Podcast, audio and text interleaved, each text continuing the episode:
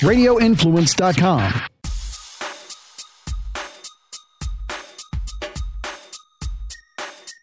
Welcome to episode four of the Fight HQ podcast. I am Jason Floyd. That is Pete Rogers Jr., the fighter. Pete, uh, you know, I was thinking about you on Saturday night where, you know, you always say all it takes is one strike and it completely changes the fight. And Yeah. once you know, it, it- once again that that statement is truthful. Once again, as uh, we saw on a couple of occasions, uh, you know, we saw you know in two situations, we saw fighters who just. Uh, you know the, the gas tank went completely away. We saw where you know Jordan Wright just lands a spinning kick that just you know you know lands not not a solid connection, but did land. You know, and, and ultimately you know gets him a, a TKO win over Ike Villanueva, and just Dude, I have seen a lot of crazy things in this sport. What I saw Saturday night, I don't think I've ever seen before at, at, a UFC type show. Like you, you know, like look, there, there was a time where in Bellator, when you had, you know, especially on the female side, and you had like a ten to one favorite, just place a twenty dollar twenty dollar bet on the ten to one underdog because a good chance they might actually win. But I've never seen that in the UFC where you had the three biggest underdogs on the card all win. Yeah, I mean, it was just a an insane night. Um, I always say the odds don't matter when the cage doors lock, and uh, you know the fight can end with one shot. And you know you saw that in the Valiev fight where he was absolutely dominating his opponent Trevor Jones and was lighting him up with kicks and you know body shots. And the referee could have easily stepped in there and stopped the fight in the first round because he was cracking him to the body. And then, you know, second round comes out, he ends up getting caught with one shot clean on the jaw and gets put on his butt and finished. And uh, you know, then you saw what was it, thirteen to one favorite, and uh, and Agapova go out there and go, you know, pedal to the metal right from the get go. And as soon as I saw that, I'm like, oh no, that's a that's an indicator of a fighter who's a little bit green and a little bit not so experienced, and you know, the fight IQ isn't there because you realize you have to fight for 15 minutes and you're not going to finish everybody. So you have to be selective with your output. That wasn't the case for that. And that ultimately led to her demise in the fight against Shana Dobson, who she did great. I mean, I, I props to Shana Dobson. She went in there and she reversed some positions, got on top, and looked better than she ever has. But, um, you know, that's the fight game, man. you know, it's the most unpredictable sport in the world. We're going to talk about uh, those fights here, come up here in a little bit, but uh, I want to you know bring up Trevin Jones to you from a from a technique aspect. Obviously, uh, getting hit to the body, and one of the things that you saw is he just went so much defensive of protecting his body at that point. He left his head just wide open. I feel like I don't really see that too often. Where you know, usually when a guy gets hit in the body, it's like, hey, let me protect my body, but I'll still put my hand up to block a face what did you think when you saw that of of just kind of like how he just basically said, "Hit me in the face, just don't hit me in the body." Yeah, I mean, body shots are probably the worst pain you could ever feel, and uh, it's the truth. Your body shuts down when you get hit with a really nice liver shot, or you get hit in the solar plexus. It's uh, it's devastating, and it makes you really curl up almost into like a fetal position sometimes if you get hit with a really good one, and you know you don't care about anything. Like that's it's a it's crazy that he would rather get punched in the face than get hit to the body, but that's the reality of it. Um, what Valiev should have did in that situation is just work on volume. And uh, you already had the guy hurt. You already had the referee on his toes, ready to stop the fight. Instead of trying to keep finding that hard shot, digging that hard shot to the body, overwhelming with speed and volume, and uh, you'll get the stoppage there. But uh, you know, instead of going where he is defensively, get his hands up, force him to bring his hands back up by start cracking him to the face, and then drop back to the body. But uh, you know, I can't hate on Valiev. Valiev looked incredible, and you know, props to Trevin Jones for surviving that onslaught and uh, ultimately getting one of the best come from come from behind victories we've seen.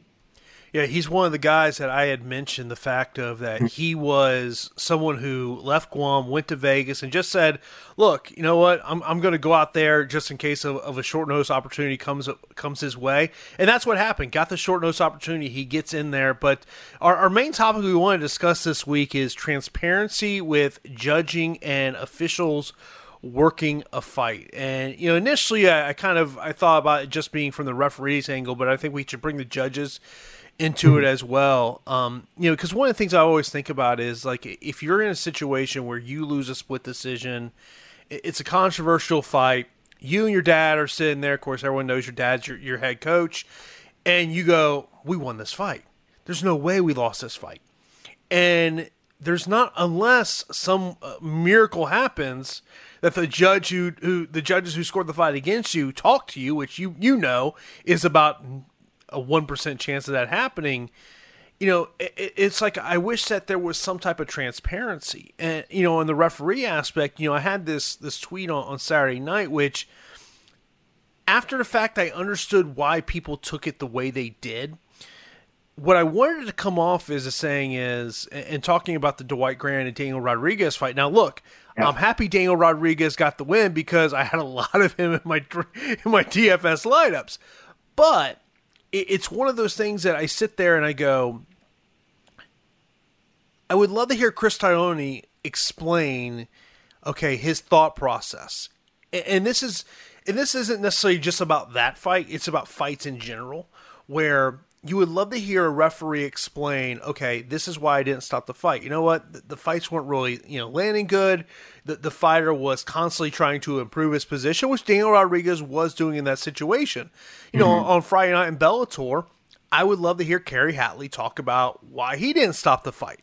You know, and look, I can understand that a you know in a title fight the referee's going to let it go longer than normal. We we both know that they're going to give, especially the champion, much right. more of an opportunity.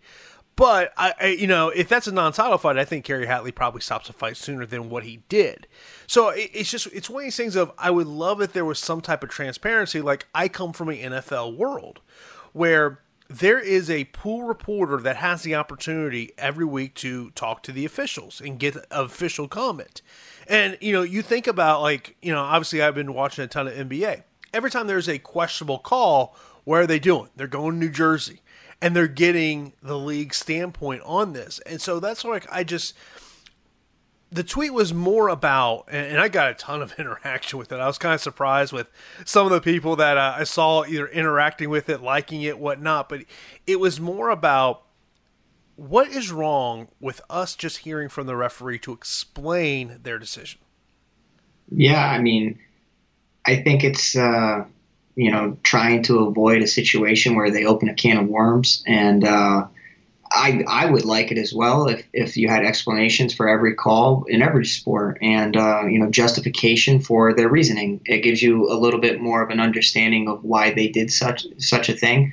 Um, Chris Tognoni had a little rough night, uh, you know, on Saturday, and it happens. We we all have rough nights at our jobs, and unfortunately, he has a very very difficult job, you know, refereeing uh, bouts. But you have to, you know, try to educate yourself a little bit and also try to improve upon each performance, whether it's a fight or whether you're a referee or a judge. You have to, no matter what you do, I, I think that you always strive to be better. And Chris Tognoni in the first fight against Valiev and Trevor Jones, um, you know, easily could have stopped it.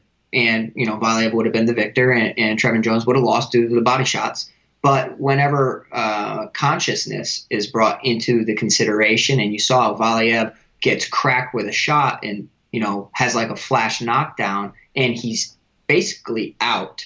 Um, that weighs a little bit more in the referee. Well, in Chris Tognoni's part, that weighs a little bit more in his decision making than uh, an accumulation of damaging shots that aren't necessarily putting somebody out. Now, um, if you think of the Dwight Grant and Daniel Rodriguez fight, Daniel Rodriguez definitely had a flash knockdown, but was also working, moving, mm-hmm. and I would have had no problem other than my DFS lineups if he stopped that fight because you know Dwight Grant was putting it on him, and I was actually very surprised. I knew that fight was going to be action packed.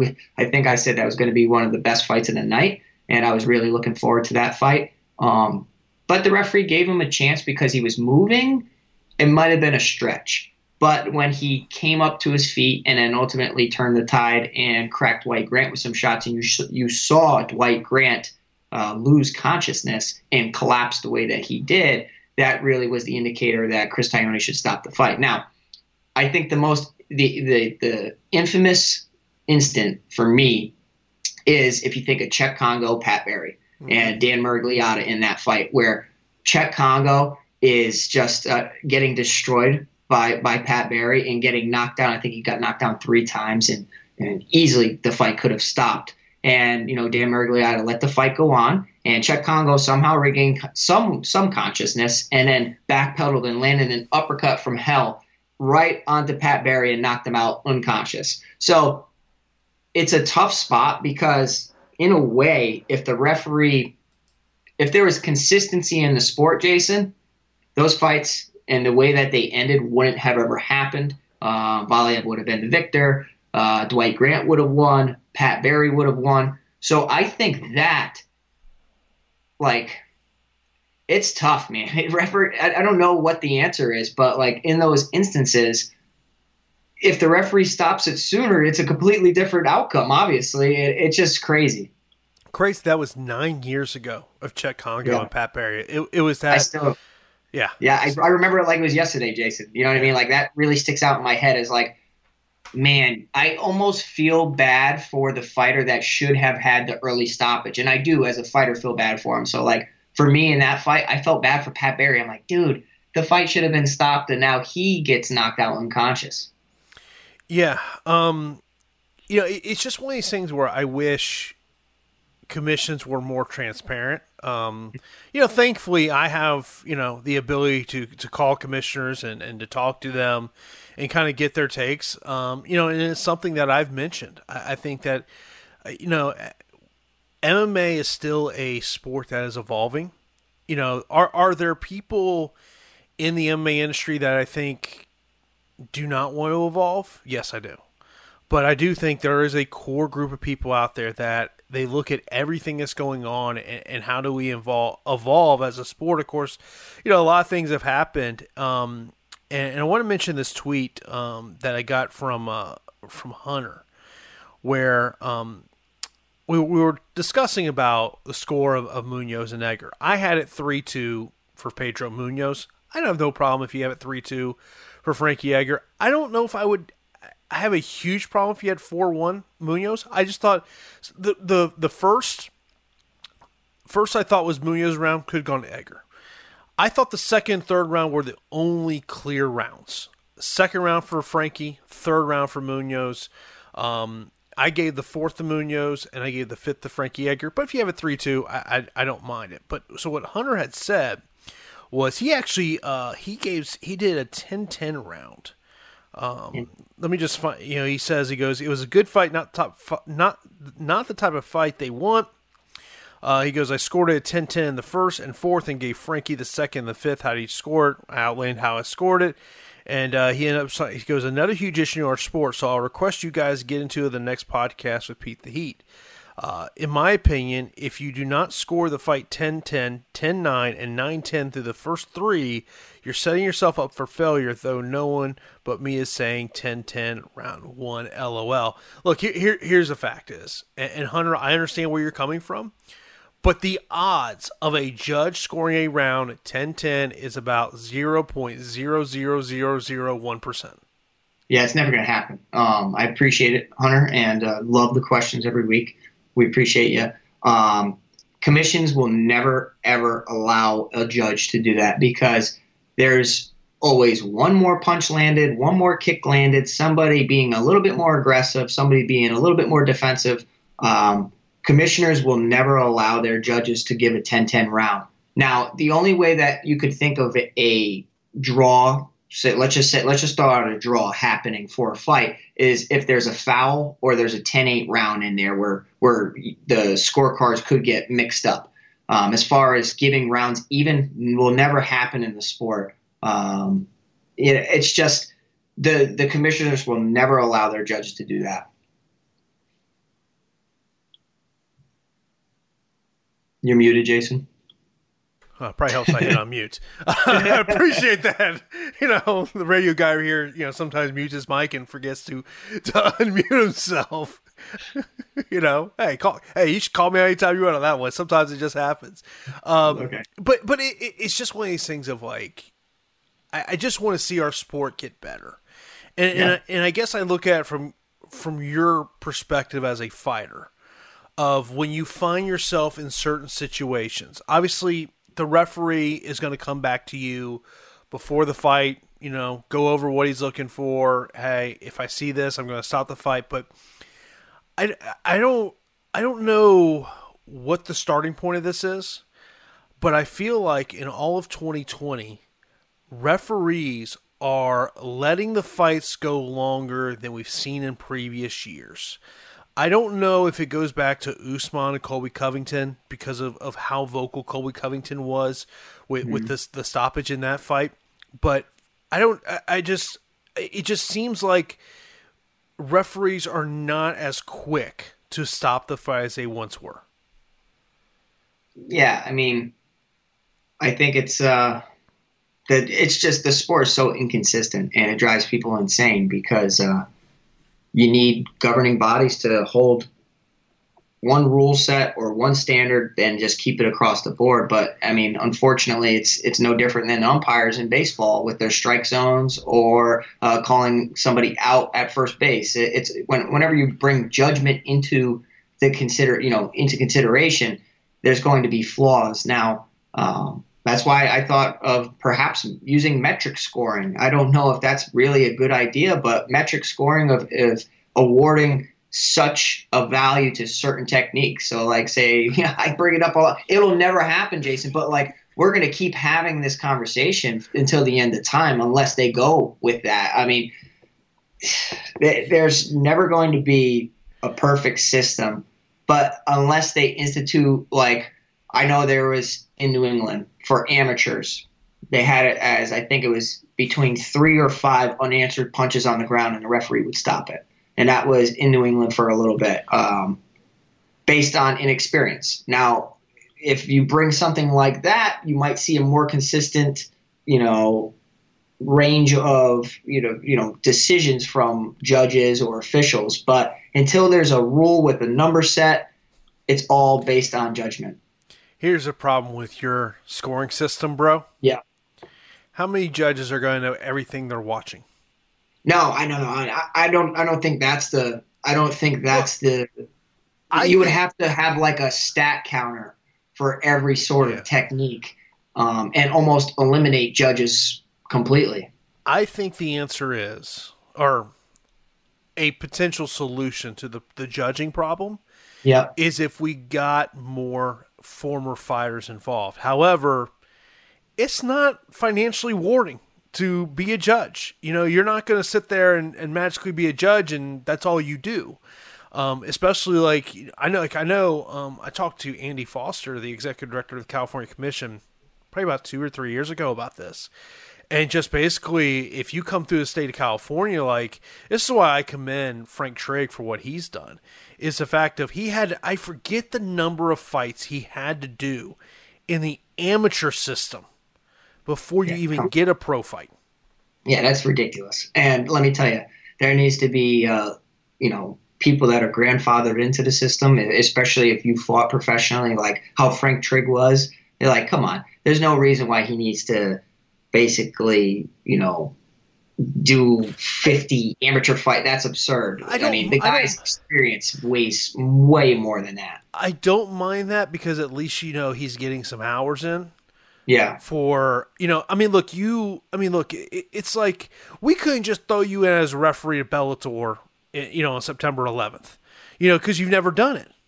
I think we could, and I'm being honest. I think we could. Uh, okay. Um, there are plenty, especially if the fighter I mean, it's really it's it's a piece of cake if you know what you're dealing with. It, it is, and I think that you need more fighters to get involved as judges or referees, not for a financial aspect like you mentioned, but just for the greater good to try to really improve the sport for the long run. Yeah. Would you ever? Would you go into judging when you? you yeah, I'm going to. I'm, I'm, I'm going to be a ref whenever I'm done fighting. Uh, 100%. Um, whenever I retire fighting, I'm going to be the best rapper in the world, and uh, I guarantee it. You're never going to say that R word. It's like it's like me asking Greg Wrubell if he's ever going to say that R word again. hey, man, it, sometimes you know we'll see. It, we'll see. I mean, father time's undefeated, so I got to get going. This quarantine is uh, throwing a monkey wrench in my plans, Jason. I we were talking about that before the show. Like, yeah. you know, obviously you're up there in the Northeast, and it, it's this this pandemic has, you know, when you think about whether we're talking about someone like yourself or anybody else, it's it's been a really tough situation because of depending on where you're you're living, are there promotions that are doing shows? Yeah. Um, you know, and, look, and, and I'm sure there's plenty of, of promotions in Northeast that want to do shows. It's just a matter of you know, it, it's just you just can't say, hey, we're doing a show this Friday. You know, there, there's the, the the regulation aspect of it. So I mean, I, look, I, I hope you know uh, we can start seeing more regional shows. I mean, I know here in Florida we're seeing more and more. Um, you know, other you know, obviously what LFA is doing up in, in South Dakota. Um, you know, they're doing shows. Uh, the state of Georgia is is doing a lot of shows. They've got uh, another show in Atlanta this week. So, yeah. But uh, you know, one of the things we want to do here on the podcast every week is talk about the technique of the week. And last week it was you breaking down the crucifix. This week, uh, I want to go back. I believe it was in the um, Timur Valiev and, and Trevin Jones fight of the question mark kick, and kind of break it down offensively and defensively. Yeah, so question mark kick is one of my favorite kicks. Uh, I'm a kicker, so um, w- what a question mark kick basically is, it's a it's a fake. So um, whenever you throw a question mark kick, you'll usually see a fighter throw either a low kick or a front kick to set it up. Now, whenever you throw a loose kick, the question mark kick, you throw it loose so that um, your opponent thinks and reads it as either a front kick or a low kick, so it brings their guard down. And then what you're going to do is you're going to really whip your hips around so it comes up and around.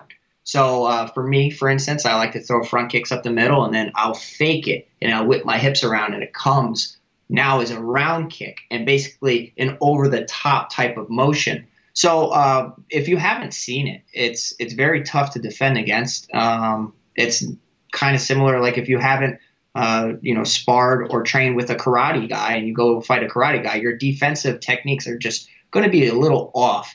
Um, essentially, what you have to do is treat it like a round kick, and um, it's tough because you're you're damned if you do, damned if you don't, Jason. If you bite on it and you think it's going to be a front kick, you could get lit up and hit in the head. And if you ignore it as a front kick, okay, you could get stuffed and buried to the body. So you really have to become like well versed with seeing it in practice. Um, but I mean, if it's coming to the head, you're going to treat it just as a round kick, or you're going to step back and just ultimately be out of the way. Uh, you know, the best defense is get the heck out of the way. So, uh, you know, good offense is great, but just totally allow your opponents to miss on you, and that's the best best source of action. Yeah, don't don't uh, don't let your uh, head block kicks and punches. yeah. yeah wait, isn't your is are you the one that had the line? Don't be an everlast punching bag. Yep. Yep. That's and, an awesome line.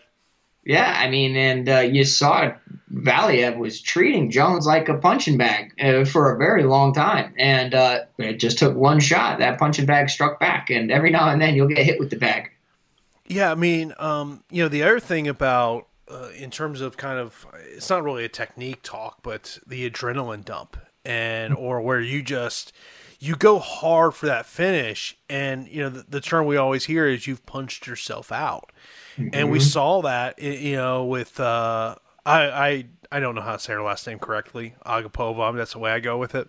Yeah, that's um, fine. And, and Grant, where she went so hard for the finish, and I remember when the round ended, and she was struggling to get up. I was like, yeah. "Oh, this isn't yeah. good. This isn't good." And then, of course, you just saw once the round kind of started. I was like, "Oh, she's done. She's done."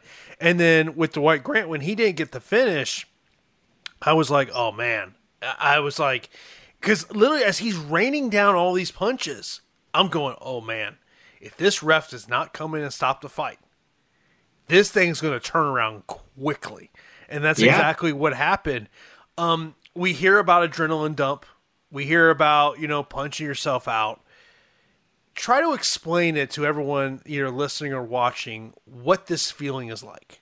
Yeah, so um, an adrenaline dump is where you go out there and you know the event, the cameras, the crowd, uh, you know, just basically the act of fighting and the anxiety drains you. And you feel tired before it even starts. And that happens for a very long time in your fighting careers until you start to really get used to it. That's why sometimes you see fighters go out there and are slow starters because they're zapped. Uh, they're mentally zapped as well. Um, you know, it just feels almost like you're exhausted, but it's due to nerves. Now, uh, the basically punching yourself out like Agapova did, she really just threw everything in the kitchen sink. Same with Dwight Grant.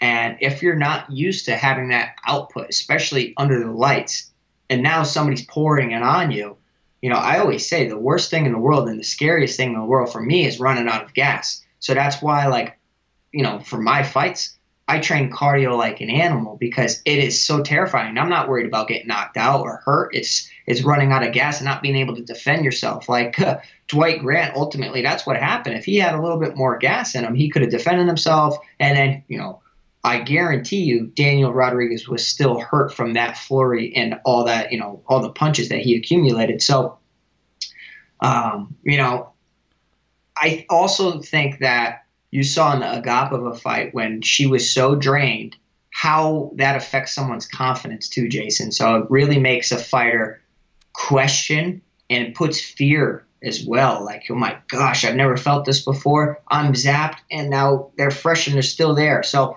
it's very uh, disheartening when you hit somebody over and over and over, and they pull the Homer Simpson strategy and then are still coming after you after absorbing all that damage. Yeah, it's uh, you know, for you, you've never seen the third round. Yeah, not not in MMA. I, have seen it plenty of kickboxing. So, um, you know, MMA is MMA is a little different, but uh, I'll tell you that there's been a few gut checks in my in my fighting career where it's like, oh boy, like how bad do you want this right now? Like you look across, you're sitting on the stool, and you're like, I'm exhausted, but you got to put on a poker face, and you look and you see your opponent look shot, and you're like, I think he's more tired than I am. Or even if you feel more tired than he is, you better have a you know a degree in acting. So uh, you know, and that's kind of what it is. Also, is just having a good poker face. Like if you're able to look like the Terminator at all times, despite how your body's feeling, or look inhuman and just like look like you're not affected by anything, you're gonna have a lot of success in the cage. You know, there's something else about Saturday night that I want to mention and it is about the post fight press conference. So yeah. Dana, Dana, White is asked about uh, Scott Coker. is talking about their light heavyweight division being better than the UFC's, so on and so forth. And so this question gets asked about a cross promotion fight. If you're a reporter that's going to ask that question, you need to be ready for Dana White to fire right back at you. And when you go, when you, when Dana White asks you, "What's the super fight I make?" and you the only answer you come up with is Juan Archuleta. And look, Juan Archuleta is a very talented fighter. You got to have more names than that. Like, yeah, come on. I mean, like it's one of those things of like, look, I, I, I can tell you this: Dana can be a very intimidating figure to talk to because look, he's the most powerful guy in the business. There's no doubt about it. I remember first time I, I ever did an interview with Dana. Yeah, there was there was definitely like, oh, okay, I got to be on my, my heels here. I gotta because you just know, and I even I even learned with Bjorn Rebney of when you say something they don't agree with, you got to be ready for them to fire back. And if you don't have a response, they've already won, and now you look like a fool in a press conference. Yeah, I agree. I mean, I think that was like a you know props to the guy for having the, the nerve to say it, but you need to have a little bit more preparation and just for the answers or the counter arguments that Dana was bringing up. I mean, like proposing a, a Juan Archuleta super fight, you know, that's that's okay. But I mean, what about uh, what about Lima? What about uh, you know, you know what I mean? Like, what about Chandler? Like, obviously, we, we know that Chandler is a free agent right now, or he's in the talks. But there are plenty of fighters that that really, you know, Michael Venom Page, like you could have continued to to rattle off names, or at least had, you know, what I saw today on Instagrams. They have like a, a you know. It was an like, ESP. It was an ESPN MMA. Yeah. So they they have got one. They, two, they had the matchups right. Yeah, like they've uh, got Patricio Pitbull and stuff. Yeah, it was nine fights, and because yeah. someone had sent it to me Um, and their response was legit argument to be made. The UFC only goes five and four if this happened in November, full camps, everyone healthy. My first thought was, okay, who are the four Bellator wins? All right, let's Okay. go. Yeah, let's go match by match. I'll tell All right, you. let, let's start. Let's start at women's flyweight. Valentina Shevchenko versus Ilima-Lei Macfarlane. Shevchenko. Yeah, I, I, Not even look, close. I, Not I, even Al- close. I, I will say this: Ilima is one of my favorite fighters to interview. The reason being is I feel like I learn more about her every time I talk to her. I feel like mm-hmm. I learn something new. Like I, you know, I think of the first time I talked to her, it was about you know the whole um, soccer mom fight she had. You Yeah. know, and she ultimately tells a story about you know being at a job interview for a waitress, and the manager interviewing from her, interviewing her recognizes her from that fight because he was there. you know, it's just like Yeah. I feel like, but man, yeah, Shevchenko easy. Uh, Peter Yan versus Juan Archuleta or Patchy Mix. Um, I still say uh, I think Patchy Mix will beat Juan Archuleta. That's I- I think- September 11th or 12th. It's a doubleheader weekend. I think Peter Yan beats them both. Amanda Nunes versus Cris Cyborg. We've seen the fight once. Profit. Um, Nunes. yeah, I, I, I, you know, that would be an interesting fight of a prime Amanda Nunes versus the Cris Cyborg of like Of four, old. fi- Yeah. four or five years ago. That would have been interesting. This is the one that I find really interesting: Volkanovski versus Patricio Pitbull. Yeah, I got Pitbull in that. I kind of agree with you. I kind of agree with you. Uh, of course, Patricio is also 155 pound champion against Khabib. Come on, Not even close. Look, I, I love. I, I, look, I I have a good relationship with the Pitbull brothers and their team. That's a bad matchup for Patricio. Terrible. absolutely terrible fight. Yeah. Uh, Usman versus Lima. That's an interesting one. Give me Lima. Even though the wrestle, getting wrestle, uh, His wrestling's getting, so much better now than it, than it was. I know I- that's what I'm saying. Like everybody that's looking at that, like my buddy was like Lima would get out wrestled like that. I, I would. I'm like, I don't know, man. I think Lima is one of the best fighters in the planet. That's, that's a 50-50 fight to me. Yeah, You know, It's Usman's. Usman's uh, striking gets so much better. The thing I worry about Usman is I just wonder uh, of the injuries he's had over the years, just just adding up and, Mm-hmm. and kind of being something that hurts him. Uh, middleweights: Israel Adesanya versus Mousasi or Lima. Of course, they're supposed to fight for the vacant uh, title. I think Lima beats Adesanya. Why?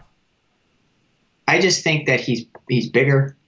Um, as not as far as rangy, but I feel like he's just a he's a big guy, and I think that he's so powerful.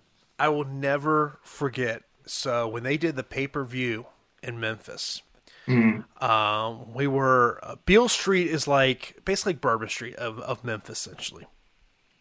And I remember we get there, and I was meeting with some various you know media people, people inside Bellator, and um, like you had to go through this line just like again like this street area. And I remember like they're patting it down. I'm like, oh, I don't feel good about this. And uh, I remember I ran into Lima at a bar, and dude, huge. That, that's what I'm saying. Like I, I He was a big remember like like that week was Shlemenko and Tito, and it was at 205, and Mm-hmm. we're doing a an interview with Tito. Shlemenko walks by, and like after we get done with the interview, I said to one of the Bellator PR people, I go, Tito's like 25 pounds more than he is. hmm I'm like, he's cutting zero weight. I go, he may not even weigh 205 when he steps on the scale on Friday. Tito's cutting to 205. Tito's gonna be like 225. Yeah. And you, Yeah. you saw you saw just the, the size difference. Um, light heavyweight. This is an interesting one. Obviously, we saw what Nemkov did to Ryan Bader um, against either Dom Reyes or Jan Blachowicz, who of course is going to fight for the title next month. It's it's hard to really evaluate where Nemkov is. I mean, we've seen some Bellator fights, but I like to see him see him in a, a little bit more. Like I know he has some great wins and he has beaten some top people. Obviously, you know, head kicking Bader was you know an incredible feat, but I do think that Dom Reyes is a problem. Um, I do believe that Nemkov is very good, but I, I think I'd have to side UFC on that side. Here's the one thing though. Now with Nemkov the champion in Bellator, Jon Jones exiting light heavyweight division of who has the best case to be the best light heavyweight in the world, and there's a name I feel like people are forgetting. Thiago Santos. Everyone wants to say Dom yeah. Reyes about hey, how how you know whether you believe he won the fight against Jones, but Thiago Santos on one leg nearly beat Jon Jones, and like mm-hmm. I feel like he has become the forgotten guy at 205 pounds. It's a great point, Jason. Good job. Uh, I, I, really like Thiago a lot, and I actually sparred Thiago, and uh, it was fun. It was a good time. I, I he was he was a great training partner. Um, everybody was afraid to go with him. I said screw it, and uh, we had some some really nice, good sparring. I mean, he wasn't out there trying to take my head off as he easily could have. But uh, I mean, we, we were having a playful, good striking match, and it, it was a great great time. Uh, I agree with you. I think that Thiago could easily wipe wipe out the division. Uh, we've seen early on him get submitted. Uh, you think of Eric Spicely. It's crazy to think that. Like that is a crazy win. But it just goes to show you that anything can happen in MMA. But I agree with you that he's uh, a force to be reckoned with in that division. And then heavyweight, I think the heavyweight one's interesting of, of Miocic and Bader. Mm. Miocic gets hit so much. And uh, you know, it's heavyweight. You don't have to worry about Bader cutting weight because I think that's ultimately why he underperformed. Um, obviously, you know, Nemkov did a great job, but I don't know if the same thing would happen if, say, it was at heavy heavyweight. I would still side with Stipe based on just, I don't know. I, I think just, I think he can outperform uh, Ryan Bader. It's a close fight, though you know, and obviously, uh, Dana White, I, I, did laugh on Sunday morning when I watched this comment when someone mm. asked him about, hey, Scott Coker says he has best light heavyweight division. he goes, oh, isn't that cute? Yeah, I mean, it wasn't too nice, man. I mean, like, okay, but uh, what? Go ahead. go ahead. No, you go ahead. Yeah, it's it's just like what do you expect? I mean, say the guy that owns Pepsi is getting asked about Coca Cola. I mean, the guy's not going to get over there and give props to Coca Cola. I mean, he's sitting there and he's like, dude, this is the UFC, and you guys are asking me about, you know, what we consider as the B League.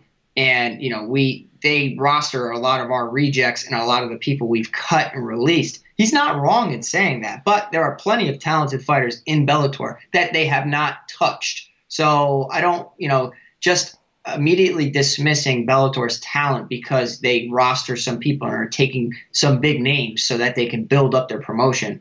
You know, I understand it, but it didn't make me feel good as a guy that fought for Bellator. It's, it's like, ah, oh, you didn't have to go that way. Like, I mean, you know what I mean? But vice versa, he's it's very evident they, they want to sign Michael Chandler. Michael Chandler wants to sign with the UFC. Like yeah. and, and, like even you see the the Coker comments. I think Coker knows that, that Chandler's not coming back to Bellator. But I mean, look, I think Dana's response is is accurate. You may not like the way he said it, but when you look at the top light heavyweights in in Bellator, it's either a um, in the Corey Anderson situation they released them. That was it, the thing is is they made the decision they didn't want to be in the Corey Anderson business anymore. Yeah. Um, I think the fighting style is part of that decision. I think they looked at Corey Anderson as just another guy. They didn't see him as someone that would ultimately get people to to buy a pay per view, which there's nothing wrong with that. Corey Anderson is still one of the best fighters in the world. Uh, I, I just think that Corey Anderson, I would hope that there's people around him that say, look, Corey, this is clear why the UFC didn't want to be in your business we can correct this thing. We can get these are things we can do. I, I you know, like I use a Sean O'Malley analogy. Like look at what Sean has done outside of fighting to grow his brand. You know how how he has made himself more recognizable to non-traditional MMA fans. I think that all fighters should look at that.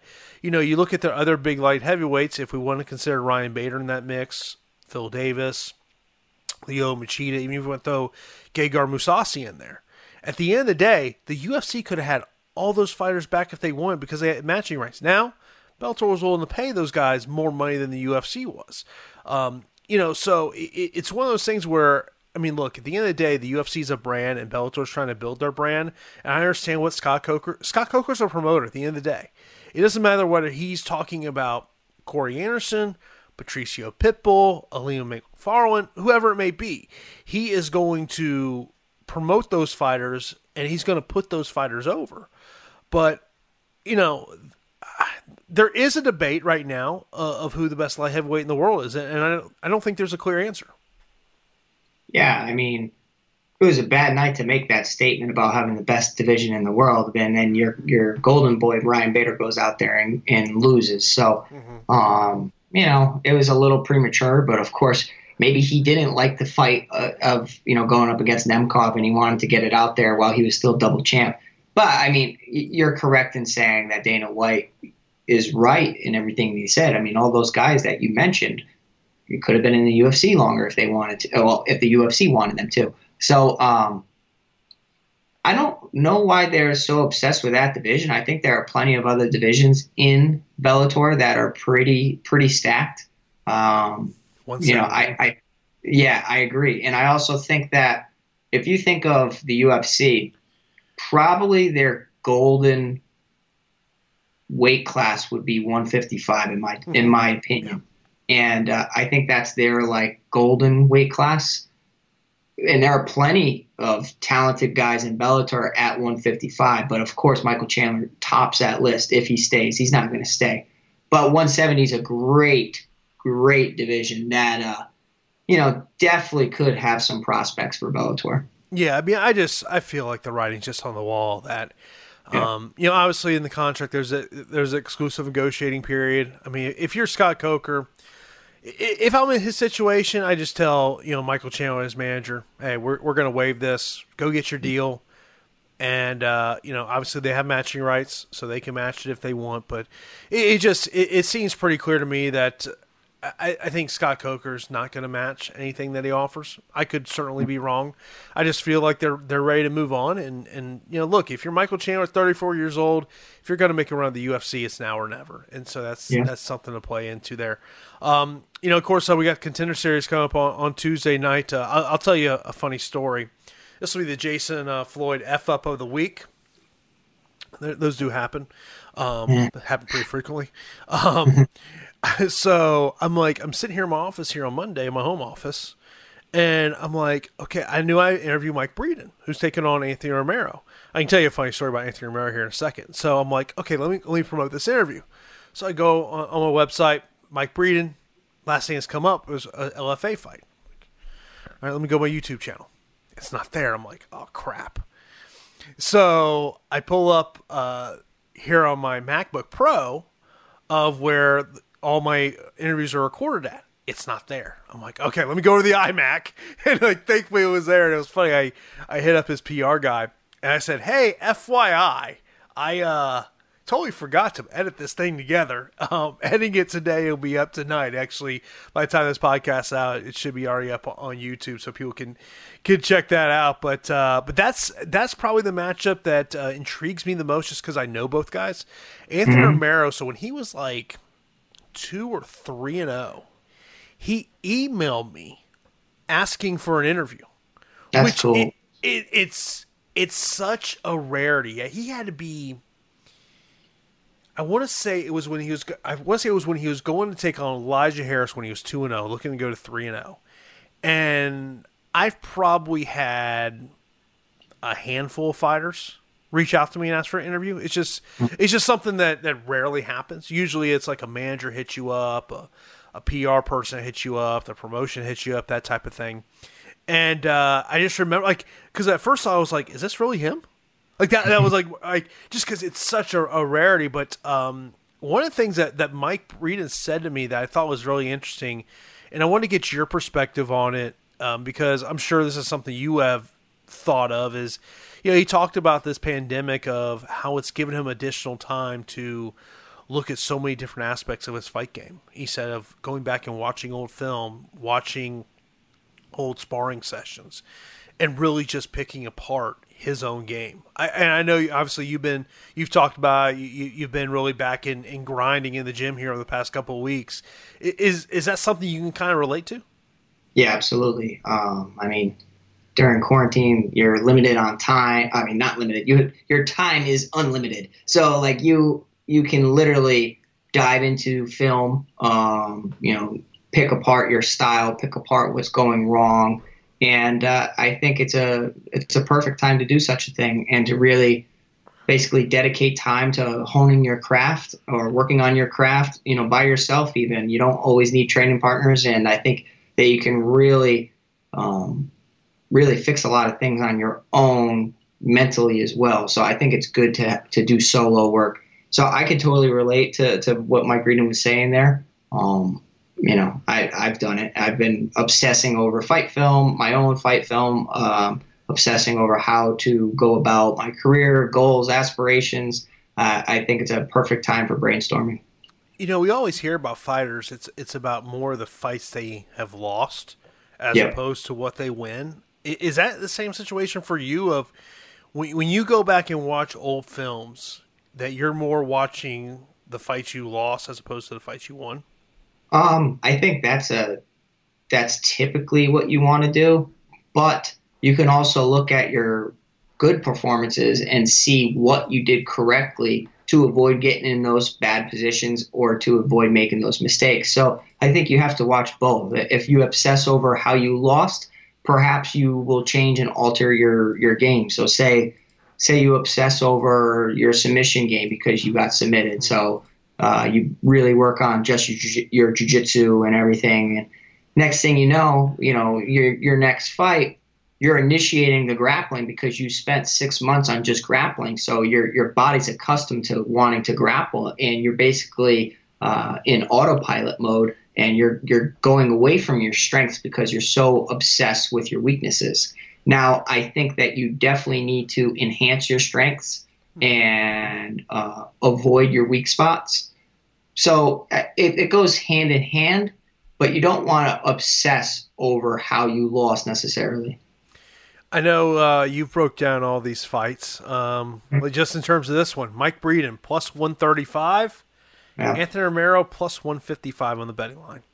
Yeah, you know, I, I like this fight. I think it's an interesting fight. Uh, Mike Breeden, I don't know if he's still there. I'm sure you'll tell me, but you know, out of glory, last that I knew, and yep. uh, we love that camp. And uh, you know what I was seeing from Mike Breeden is he has excellent hands. Seems like a very good striker. And I was watching some fight film on him, and you know, it didn't look like he had the best takedown defense, but I noticed James Krause was in his corner and everything, and they've really been working on that. I would imagine Anthony Romero seems talented and you know the fight film was a little limited on him, but I just have to think that this is going to be a back and forth affair, and that Mike Breeden, I'm going to edge and lean towards Mike Breeden in the fight. I think that just coming from a stronger camp will, could could prove and having James Krause in your corner. I mean, the guy's been there, done that, and knows you know how to improve certain fight styles. So like he knows Mike Breeden has good hands and what other fighters are going to want to try to do to him.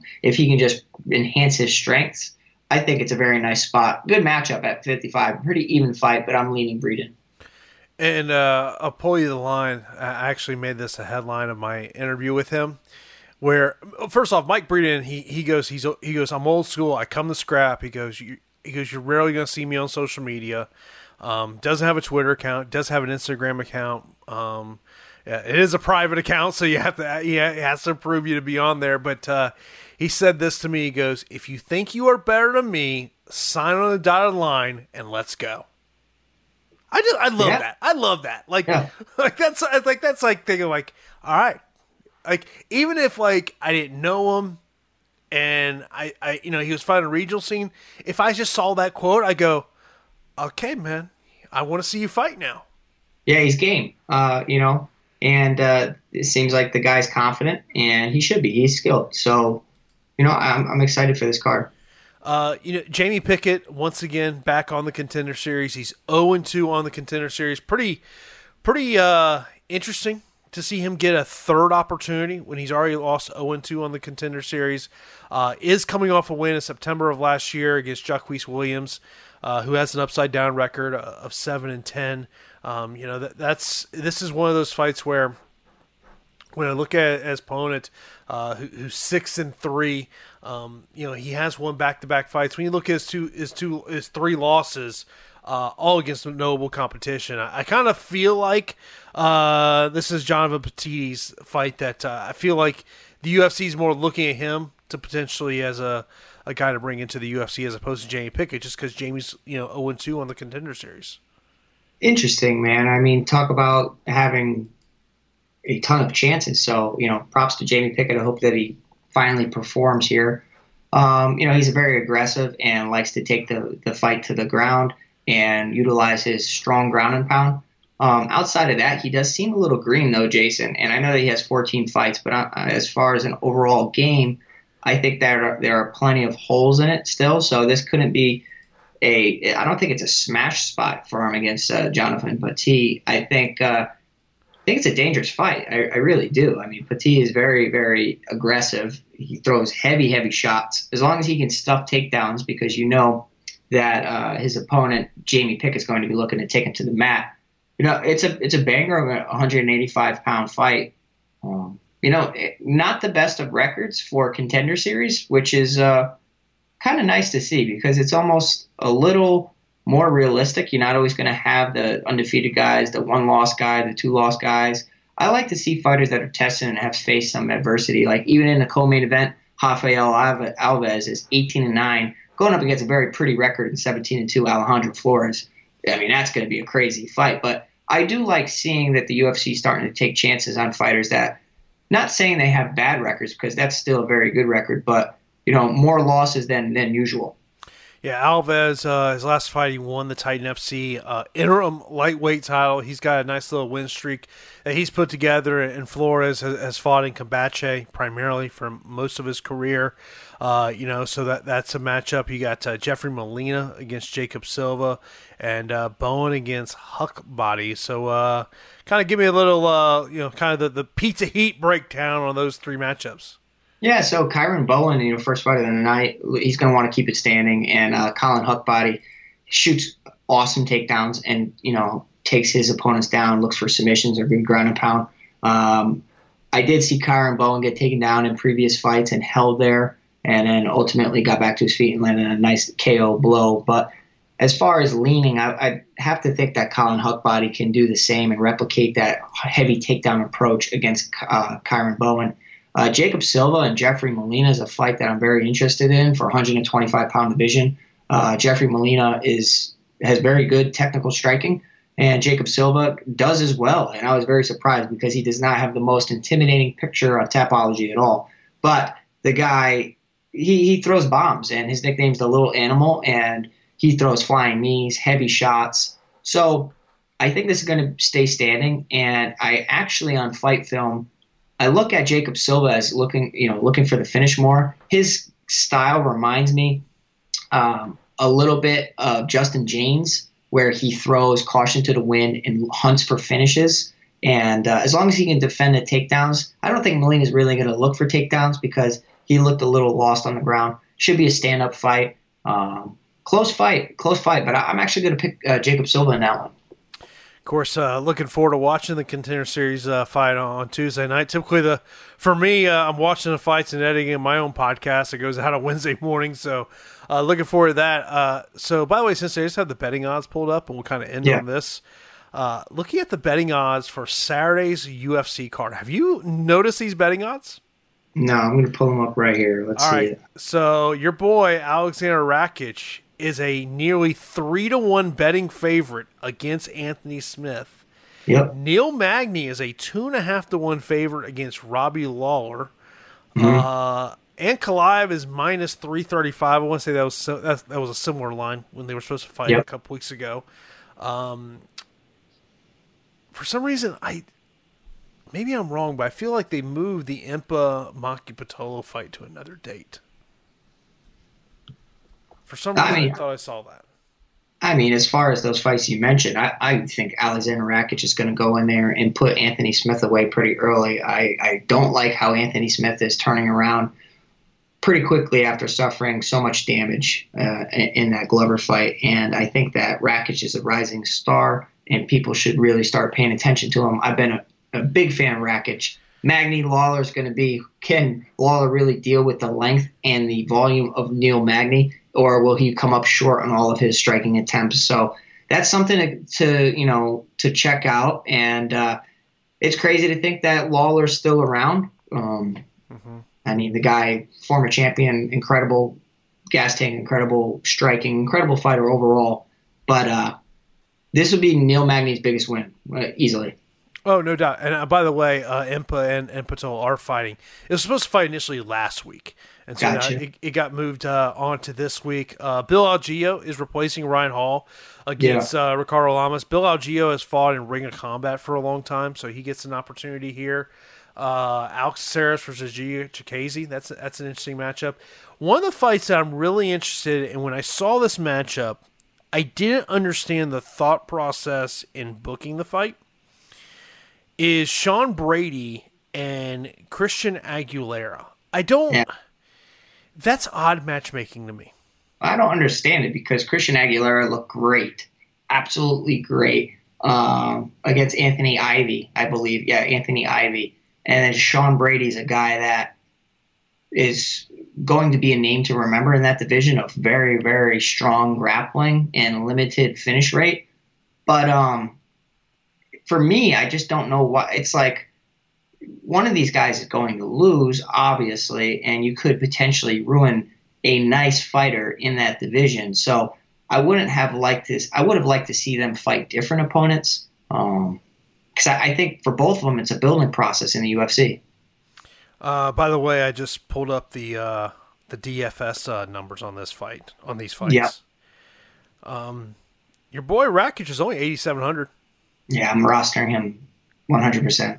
Sean Brady, most expensive at 9300 on DraftKings. Uh, Lamas 9200, Grasso 91, Ankalaev 9000, uh, Martin 8900. Yeah, nice. Uh, Chikadze 8800.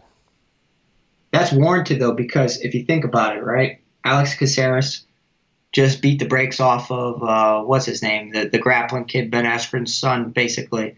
Uh, Chase Hooper. Chase Hooper. Yeah. So beat the brakes off of him because he was trying to take him to the mat and had no business striking with him. Giga Chikadze is a phenomenal striker, like a kickboxing prowess, like with incredible. The Giga kick's a real kick. Speaking of the question mark kick, he specializes in it, and it's the Giga kick. So uh, I think this is a very bad matchup for Alex Caceres because as tough as he is, as skilled as he is, he's not better than Giga striking. Um, Giga should light him up. By the way, you know what the most important question you need to ask, right? What's that? It was 8,000, 8,200 fight. Uh, that will be Emily Whitmire and uh, Viana.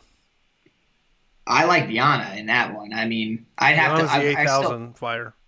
Yeah, I, I have to dive in when it comes to you know fight film and everything. But I was looking, and I think that Viana should be the play. Yeah, just looking at uh, so looking at DraftKings. So you got Rakic at twenty three dollars. Yeah. Also, got to remember this is a three round fight, not a five round fight. That's something to yeah. pay attention to. Uh, Brady twenty, Chikadze nineteen, Ankalaev nineteen, uh, Smith eighteen. I, I hate how FanDuel prices the main event. I just despises me. Yeah, uh, Magny eighteen, Martin eighteen, Grasso eighteen, Dish Chirico seventeen dollars, Impa seventeen, Maki Pitolo 16. I'm interested to see what does Impa look like. Quick turnaround. Um, you know, Maki coming off that that quick loss at the beginning of the month. Mm-hmm. Uh, by the way, I thought that we had no MMA uh, next week. I was wrong. What do we got? Overeem and Sakai headline a fight night card. Such a bad fight for Sakai. Such a bad fight for Sakai. My goodness. Menifield OSP's on that card. Oh yeah, look, I got the uh, odds.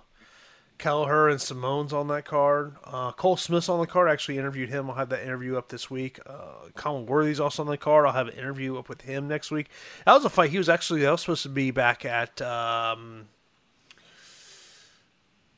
the May. Hunter Azure's back. Yeah, the I want to say the Worthy Azaitar fight was back in supposed to be April or May. Wow, best fight on the card: Brian Kelleher, Ricky Simone. I love at, that. And it's at I, I saw uh, James Lynch noted because he talked to Kelleher. That fight's at 145. Oh, that's a great fight. I love that fight. I really like that fight. Man, that's awesome. Um, I always favor the lighter guys. I just, I, I don't know. I, I, well, we know, I, you know, we know, we, we, we know why. We know why. Yeah. You know, You know. you're, you're a lighter guy. Yeah. You know it. I'm, you know, I'm not big into the the heavyweight MMA. It's uh, My my co-host Daniel on, on the MMA Report Mhm. podcast, he has this line: heavyweights are either really great for two or three minutes, or it can be a really sloppy 15 minute fight. that's the truth. That is the truth. You never know what you're gonna get, and uh, you know, interesting to see what what type of fight we get. Is that five rounds, Jason, or is that three rounds? That's over in Sakai. Uh, I'm pretty sure it's a five round. Goodness, favor Overeem a million percent. The problem with Overeem is that chin. Yeah, I just don't. I don't see Sakai. I don't see any. By, by the way, speaking of Thiago Santos, he headlines the uh, September 12th uh, Fight Night card uh, against uh, Glover Teixeira. It is, man. It's That September 12th, we can get two Bellator cards that weekend. Um, Mhm. that is the opening weekend of the NFL season. So, man, Busy weekend, man. yeah, I guess I, I, I would, you know, imagine I'm going to be doing live before lock straight from uh, New Orleans hotel. so hopefully we got, you know, I might have to, might have to go down one of the team meeting rooms to do the show. That's awesome, bro. Yeah, man. It's uh man, football season's right around the corner. It's crazy. I, I saw, know. I I can't believe it's August 24th. Like I was in my chats today, and uh, my guys are like, "Dude, we haven't heard anything about your football league. Are you activating it?" I'm like, "Oh crap! Like that's we have to draft. I we saw got to do that uh, our guy Sal. He uh, had mentioned that apparently um, fantasy football. I think I want to say Google searches are down like seventy one percent. Really, Yeah, yeah. He tweeted that earlier today. that's interesting. It makes sense, Jason. Like for me, you know, I'm a sports nut, and I everything. I love everything, and I've just been so wrapped up in NBA playoffs. Like, Mhm. uh, you know, the fights on the weekends and NBA playoffs. That's basically what's been consuming my time. Oh, that Luka step back three to win yesterday. I was sitting here in my office like, ooh, man. Like, Yeah. the thing is, like, if you are the Phoenix Suns, Mm, you passed on him. You are the Sacramento Kings. You passed on him. once in a lifetime talent, man. Once in a life. You don't The always. you Atlanta know, Hawks traded him to Dallas. I know. Like, I feel bad for Trae Young. Yeah. He is always going to be compared to Luka, and it's not his fault. Yeah, it's kind of like how Alex Verdugo is in, uh, you know, the Red Sox organization replacing Mookie Betts. That's Yeah, he's not really at the level of replacement, but you know, any guy that's kind of traded for or steps into a previous position of, there's tons of expectations. Now, now poor Trae Young has to really outperform what he's capable of in order to kind of justify that. But I really don't think he can do anything to justify uh, letting go of Doncic. To me, Dallas is one player away. I think Dallas is very close, If, man. if they if if Porzingis and Luka stay healthy, yeah. I don't think and I don't think it's got to be a superstar either. Like No. I think it can be just a very good player. Like if you're an upcoming free agent, that has got to be an attractive place to go play. talk about one of the best owners in the business too. Like you know, Mark Cuban's going to do everything he can to make sure that Doncic is set for ever- anything that he wants, and that he's going to find the right pieces because this kid's on another level. And I know that uh, Giannis basically puts up the same stat numbers, you know, nightly, but uh, I think it's different for the position too. Like the way he's doing it. Um, I just love him. I love his talent. I think that uh, it's a pleasure to watch him, man. It's kind of just I don't know. It reminds me of like the old Kobe days. Yeah, I just I just pulled up uh, free agents for this upcoming season. hmm Uh, so you got AD. I mean, look, he's gonna be back at the Lakers. He's got a player option. Brandon Yeah. Ingram's a restricted free agent. If you're the Pelicans, just offer him the max. Yeah, he's disgusting. Uh, DeMar DeRozan, Fred VanVleet. Someone's going to pay VanVleet some money. Uh, Montrezl Harrell. Um, Gordon Hayward's got a player option. Bogdanovich is a restricted free agent. Drummond's got a player options. Davis Bertans, someone is going to pay him. Yeah. Someone's going to pay him a lot of money. Uh, Danilo Gallinari, that may be a guy. Okay, look, Luka Doncic could make Evan Fournier look like an all star. Stop it! Stop it! I don't know. Well, Bro, yeah. a- I a- mean, anytime I tell you- though. Bro, anytime I tell you I'm playing Evan Fournier in my DFS lineup, tell me not to. yeah, I didn't do it Look, today. I'm look, look. thankful. I'm glad. I'm, look, I know you're a Nets fan. I'm glad they're done because Yeah. now I don't have to be tempted to put Garrett Temple in my lineup. I know. Caris, it was like which, if Caris LeVert was going to do well enough to justify a salary because they were doubling him so much, and you know you saw the same approach for the Milwaukee Bucks uh, against the Magic is who they're they're worried about on offense. You know, you talked about it with Adam. They have no answer for Vooch. Vooch had a monster day today, uh, but they want to limit it, limit touches to talented shooters, and Fournier is one of them. Faults, you know, kind of let him do that. Let you know, you know, test him with taking the three point. But if say you put Fournier on an offense where they they aren't going to double him, they're not going to give him added pressure or something because they're focused on say Doncic. He's got open looks. That's that's a nice spot. Yeah, I, I'll tell you the series I've been love watching is the Lakers and Blazers. I mean, last game was a blowout, but that's been so much fun to watch. Like you don't you don't have to be a fan of either one of the teams. It's just it's just fun. Even though the Lakers offense is god awful, like they it's oh, two yeah, it's two players. two superstars. That's it. And like, like I was, I was, talking about NBA Live before lock. Like, I look at the Lakers like I look at Denver. If you put someone like a JJ Redick on either one of those teams, that offense is so much better because they just need someone who can hit three. Yeah, I mean they're really Denver's really hurting because they don't have Will Barton. Uh, Will Barton being hurt is a bad, you know, it's bad for the team. You can see Michael Michael Porter Jr. is really not made for defense, so he's just an offensive juggernaut, and you're throwing him out there to try to guard, say Jordan Clarkson or anybody, and he's really just getting burned on so many plays or committing fouls and giving them free buckets. So like missing Will Barton, missing Gary Harris, like those are two huge guys that. Uh, definitely make that offense click. But, you know, JJ Redick for the first time in what, 10, 15, something stupid consecutive seasons, he misses the playoffs. First time in his NBA career he missed playoffs. Yeah. Yeah. I mean, he's, he should be thankful and lucky he's made the playoffs like that. That's insane. But uh, talk about, you know, the, the coach for the Pelicans just really blowing it. And uh, Oh, did you hear what he did? what? So you know, you got Alvin Gentry got fired. Yes. T- He took out all the Pelicans beat reporters to dinner.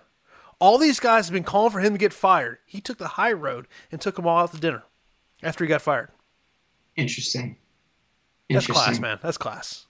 Interesting. Yeah. You know? Well, I mean, I was really looking forward to that, and uh, you know, I, I'm so cap. I don't think the Lakers are going to do it. I think they're going. Somebody's going to just take them out because uh, if AD or LeBron have a terrible game, nobody's really stepping up. Kuzma's really not stepping up, um, just because of AD and, and LeBron just dominating touches. Even though Paul George is just playing awful right now, I, I don't think the Yeah. Lakers has got enough to get past the Clippers. Yeah, I mean, like when I was thinking of who was going to win it all before the quarantine, Clippers were my team that I was thinking. Um, Pat Bev being hurt does hurt him defensively. I mean, he offensively is just not even not even in consideration. But the Clippers are just loaded, man. They really are. Yeah, it's it's just they're, you know, they're it's it's a fun time to watch basketball. I'm like, you know, and, and like when I'm watching the games, I I don't even realize there's no fans. It was I was watching something the other day, and it was a UFC fight with fans in attendance, and I'm like, I actually forgot what that was like. Yeah, it's sad. It is sad. Yeah, it, it'll be interesting to see when does when does the UFC get to the point. One the, one of the things I find really interesting Mhm. is they still have not announced where UFC 253 is going. Is it 253? The next pay per view, I think it's 253. They've not announced the location. When's I'm the next won- time we're I'm going to wondering- the island? Well, here's my thing. I guess apparently New Zealand's having fans in attendance now. I'm wondering if they go to New Zealand. Makes sense with with Adesanya. Yeah, Volkanovski too. I mean, Interesting. All those city kickboxing guys. hmm That that might be one of the most underrated gyms. I think it should be one of the top gyms in consideration. You know, uh, that that gym is really Fortis really put put their gym on the map this year. So did City. Um, some incredible stuff. Some incredible fighters. Like really like so much talent in the UFC. So props to the UFC for still putting on shows. Yeah, Fortis has done a great job of getting you know fires into the contender series and getting them opportunities that way. We saw uh, buys you know get into the UFC last week. Got gotta love after her fight she goes over Dana White says I've been I've been DMing you on Instagram all these times. You need to follow me, and she grabs his phone and puts it in her her follow in. I was like, that's awesome. That's awesome. You know. It's uh but yeah man it's it's a fun time of course uh we've got uh Thursday we'll be live on awesemo.com 7:30 p.m. Eastern time for uh, the strategy show for uh, UFC Vegas number eight. Saturday we've got the live before lock show, which will be at uh, probably four thirty. I want to say. I would imagine. Yeah. Yeah, fight starts at six, so we'll probably be on about four thirty. We go till about uh, five forty-five before we turn things over to the MLB guys for MLB live before lock. Of course, uh, this week on Awesemo, I've got I'll be on Tuesday, Thursday, Friday, and Saturday, and Sunday. So Nice. Pl- plenty plenty of shows to uh and appreciate all the comments in the YouTube. Uh, it's it's always interesting. Like people are like, "Oh, I, I thought Jason was just an MMA guy." No, I'm a, I'm a sports guy. Kind of uh, a little bit of everything. You know, it's uh been been watching. Have you watched Hard Knocks yet? I have not. I have not gotten around to it. I need to. Oh, you got to watch it, man. It's real, it's uh what was what was oh, I watched episode two last night. I'm trying to think what was the big. uh I can't remember what what the big takeaway was. It's so good. Um, I can't. the Bucs do this show called In the Current. If you're a Bucs fan, you got to watch it. One of the best the best lines from um, the latest episode is uh, BA Bruce Arians. He's talking to the team and he goes, uh, "We're not the Bucs yet. You are 80 MFers looking for a job." That's amazing. That's I was amazing. like, "Oh my god, that is an awesome line." That's cool. Yeah, it's uh, I, always I, I no matter whether I'm a you know in that situation doing work with the team or or I I love that behind the scenes footage like takes you inside those walls to see what's really going on. Yeah, like my favorite thing for NFL, NBA, even UFC corners is mic'd up. Like when, when they have Mhm. fighters or they have uh, you know athletes mic'd up, whatever. Like I just love hearing insight from coaches. Oh. Love insight from anything. Back in the day when you would order the pay per views via UFC.tv, if you bought the streaming aspect, you could choose what audio function you wanted. And so I would always listen to one of the corners. That's cool. That is cool. I didn't know that. basically basically as a way of let me hear what they're saying you know instead of listen and, and it was nothing against goldberg and rogan but it was more of let me hear what the corners are saying I kind of like that. That's that's a cool take. you know just like because it, it gives you a little insight of hey are they calling out the same thing over and over again Right. you know are they you know can you figure you know if they're using code words can you figure out what the code words are Yeah. Good luck You with a know. mark corner. hey man it's uh well it's like perry said in his last fight he said in the third round he figured out all of his opponent's code words hmm and then he Yeah, said, I mean, I- some are pretty easy. Some are pretty easy. I mean, if you're like New Jersey, and every time your coach says New Jersey, you shoot for a freaking takedown. That's easy. But like when I'm telling you, Frank, uh, uh, Mark Henry has like the most sophisticated system. It's like 52 Alpha Lima, and he know like they know what that is. Like that's a that that's a five two inside leg kick and a low leg. You know what I mean? Like it's insane. Uh, God, who who was it? They talked about like the last fight was like our first fight with Mark Henry, maybe second one. They were talking about like when Mark sat him down to go over the code words, they felt like they had to go to school yeah. because it was just Yep. so so complicated. hmm That could work for some people, but there's plenty of fighters I'm sure that does not work well for. They're, they're too worried about code words as they get punched in the face. So it's like, uh, you know, you got to be able to balance it and, and really implement it in training. Tell him Pete Senior, we need some complicated code words. yeah, right. the day my pops comes up with a complicated code word, that ain't gonna happen. he is going to hear this and go, "Oh, all right, we got to bet. I got to come up with something Pete's going to really struggle with. yeah, no, there's no way. He'll start speaking Italian or something. Keep it simple, stupid. Yeah. Oh, yeah. He's very simple and it's good. Yeah, that was. I was somebody on Hard Knocks said that. He goes, "I just go by the Kiss mentality. Keep it simple, stupid." Mm-hmm. You know. Yep. That's a Henri Hooft mindset. Yeah, and you know it's a it's a great mindset. Uh, you know, sometimes just the simple things like a jab in boxing, the fundamentals are what get you there, and are sometimes forgotten. Yeah. Um, by the way, uh, um, since I see you're wearing that Bellator shirt, should notice that uh, their next two events will be the final two events on Paramount. They're going to uh, reportedly CBS Sports Network, which uh, a little surprised by. Um, yeah, I don't think that's an improvement. I yeah, I don't either. I signed up right. I signed up for the the free trial so that I could watch the Bellator cards because for some reason I don't have Paramount on my on my oh, TV what? subscription. On YouTube right? So I did YouTube TV, right? And I completely forgot about it. And my girl's like, "What is this? We just got charged." And I look, and it's like sixty-five dollars, and it's yeah. for a month, Jason. Yes, a month. It's absurd. Yes. I've I'm a YouTube TV subscriber. Yeah. Cool. Man. That's Crazy. that's look. That's how I I I don't have your standard cable satellite. I I cut the cord about three years ago. Mm. And uh, yeah, when I got YouTube TV, it was thirty five bucks a month. So now, now they've added a ton of channels. Like they when they added all these Viacom channels, it was like eight channels. It went from fifty after taxes. It was fifty seven dollars before. I want to say, so it went mm-hmm. up like 10, 10, 15 bucks. I'm just like, oh man. I, I just don't. I don't watch a lot of live unless it's sports related. I don't watch a lot of live TV. Same, bro. I don't. I don't watch anything. So I, I only got that because of the fight. So it's like, oh boy. Well, whatever. No big deal. so you just have to remember to cancel it for the next payment. Yeah, I know, I know, I know.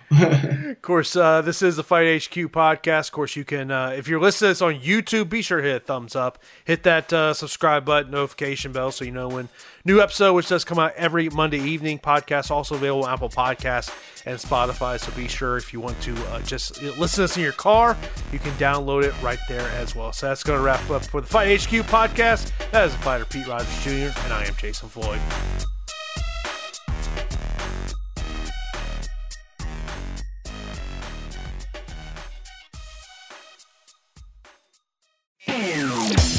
This is a Landry Football Quick Fix on Radio Influence. The draft process, when you're dealing with character question mark, you're not, excuse me, when you're dealing with evaluation of players, there is thorough background checks on all these players. Anybody that you'd even consider signing as an undrafted free agent or better drafting, you're going to get thorough background checks.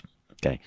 Yes, you have boots on the ground with scouts that try to unearth information about this or that. But in the league, league team officials employ former FBI type people that have access to information that other people don't have. And there was some stuff that was unearthed about Derrius.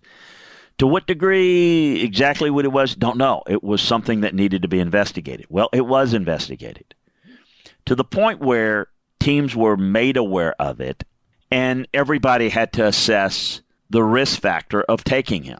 Some were a little bit more concerned about it than others. Some didn't have them on their board, or if they were going to mitigate the risk, would have only considered taking him much later.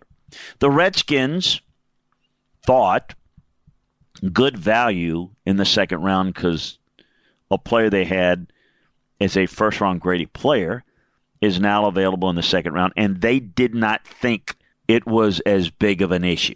Their intel said that, well, we've heard that, but we don't know that it's anything really grave. So we can mitigate our risk at the second round. Well, now obviously, as I've mentioned, they've released him. Different administration and organization. Now Ron Rivera is running it, but the intel from Washington was a little different than some others. The Landry Football Podcast with veteran scout and coach Chris Landry can be found on Apple Podcasts, Stitcher, TuneIn Radio, Google Podcasts, and RadioInfluence.com.